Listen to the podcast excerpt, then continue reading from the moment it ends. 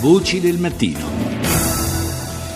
Dalla poesia di Prevera alla prosa di un presente che è sempre più segnato dalla violenza, dal terrorismo, un recente rapporto dell'ICCT, l'International Center for Counterterrorism dell'AIA, ha messo in luce come anche il Daesh o ISIS, che dir si voglia, possa contare su una sua zona grigia. Si tratta di una fascia di persone che simpatizza con l'organizzazione jihadista, pur non facendone direttamente parte, e l'entità di quest'area di consenso consenso più o meno silenzioso è stimata in almeno 40 milioni di persone, distribuite in una dozzina di paesi arabi più Indonesia e Pakistan.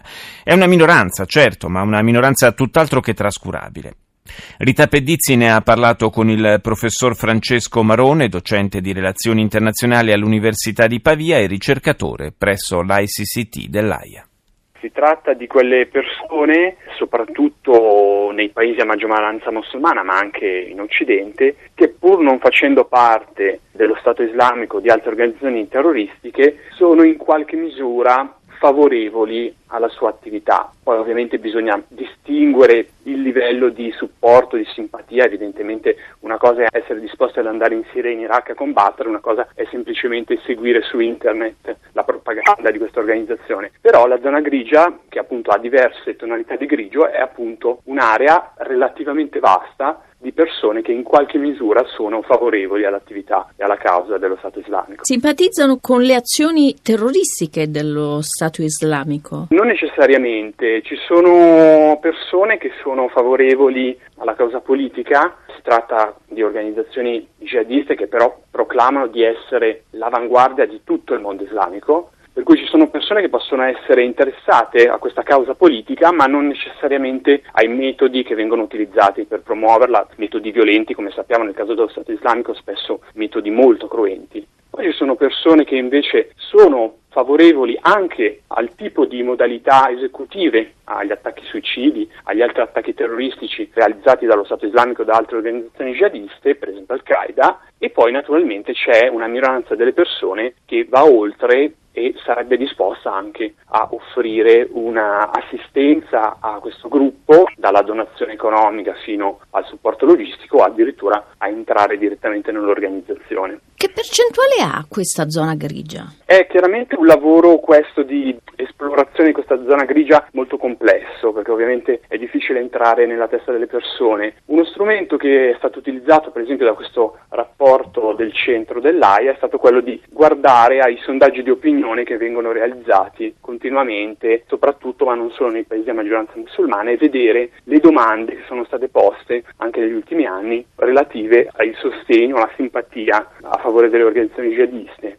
I valori cambiano molto da paese a paese, però per esempio colpisce eh, il fatto che vi siano valori, per esempio, di giustificazione degli attacchi suicidi piuttosto consistenti in alcuni paesi come l'Afghanistan e i territori palestinesi, dove si arriva al 40% di giustificazione degli attacchi suicidi a difesa dell'Islam. Chiaramente ancora una minoranza, però una minoranza che è molto consistente.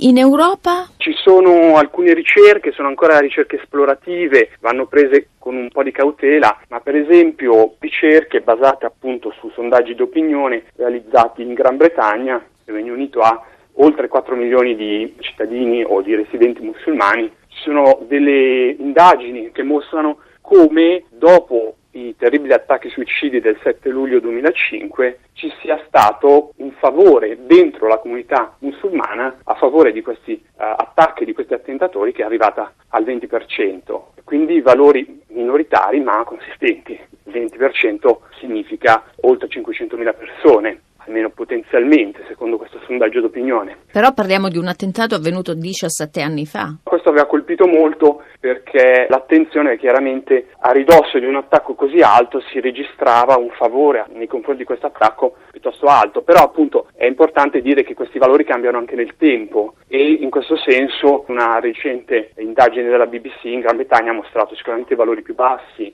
Sempre utile anche contestualizzare queste indagini del 2005, siamo anche all'epoca del coinvolgimento controverso della Gran Bretagna nella guerra in Iraq. Tornando ad oggi, cosa indicano gli attentati di Londra, Parigi, Nizza, Bruxelles? C'è come dire, un movimento globale jihadista che ha ormai qualche decennio. Il protagonista assoluto negli ultimi anni, in particolare dal 2014, è stato lo Stato islamico. La fine dello Stato islamico sembra per alcuni versi piuttosto vicina, però è importante ricordare che questo movimento jihadista globale con ogni probabilità sopravviverà allo Stato islamico come ha sopravvissuto alla crisi di Al-Qaeda intorno al 2011, per cui sicuramente è giusto trovare dei collegamenti fra quello che succede in Siria e in Iraq e quello che può succedere in Europa, ma purtroppo questi collegamenti non sono così stretti, nel senso che anche una sconfitta militare totale dello Stato islamico non produrrà la fine di questo movimento jihadista globale che continuerà a esistere in forme diverse, magari più attenuate, ma sicuramente resterà ancora per gli anni a venire.